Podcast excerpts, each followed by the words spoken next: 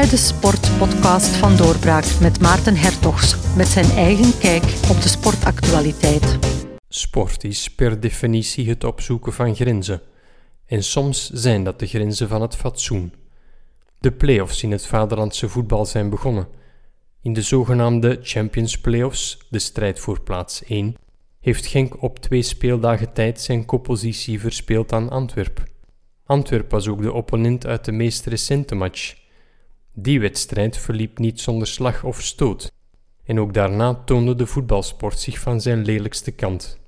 Op sociale media schold een fan Antwerp-aanvoerder Toby Alderweireld uit en dreigde ermee diens dochter te ontvoeren. Daarmee werd niet enkel de grens van het fatsoen, maar ook die van de legaliteit overschreden, in naam van de sport. Intriest. Gelukkig gaat het lang niet altijd over de grenzen van het fatsoen.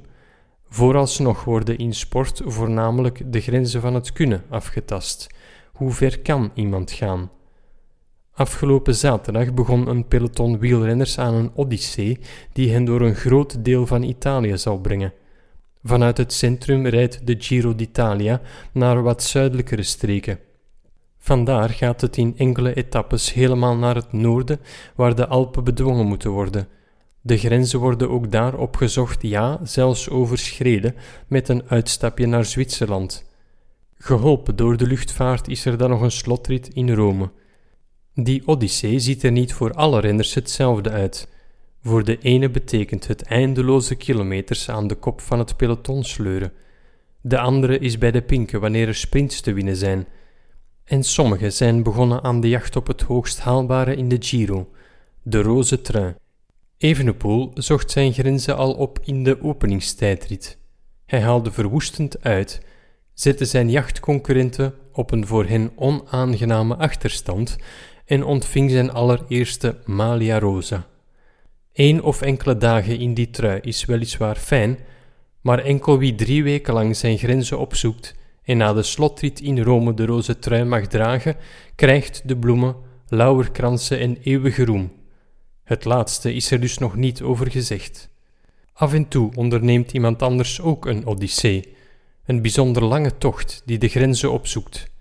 Niet in het roze zoals Remco Evenepoel in de Giro d'Italia, en ook niet voor eeuwige roem, bloemen en lauwerkransen, wel om iets voor het voetlicht te brengen, want met een uitzonderlijke prestatie wordt aandacht gewonnen. Bart de Klerk, communicatiespecialist en een man met een droom, is zo iemand. Hij vertrekt op 27 mei op pelgrimage naar Santiago de Compostela. Een wekenlange odyssee van om en bij de 2500 kilometer te voet. Grenzen verleggen om aandacht te creëren voor het onderzoek naar darmkanker. En geld. Een financieel steuntje kan via acties.stopdarmkanker.be. Als u zelf warm te maken bent voor grensverleggende prestaties, kan u de eerste etappe met hem meewandelen. Op 27 mei om 10 uur vanaf de Sint-Jacobskerk in Hartje, Antwerpen, tot Lier. Daarna gaat Bart alleen verder, de grenzen opzoeken en zelfs overschrijden. U luisterde naar een eigenzinnige sportpodcast van Doorbraak.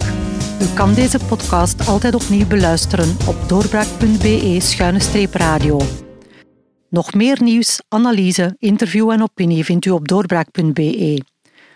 Word proefabonnee of steunabonnee van Doorbraak op doorbraak.be-abonnement en mis nooit nog een aflevering.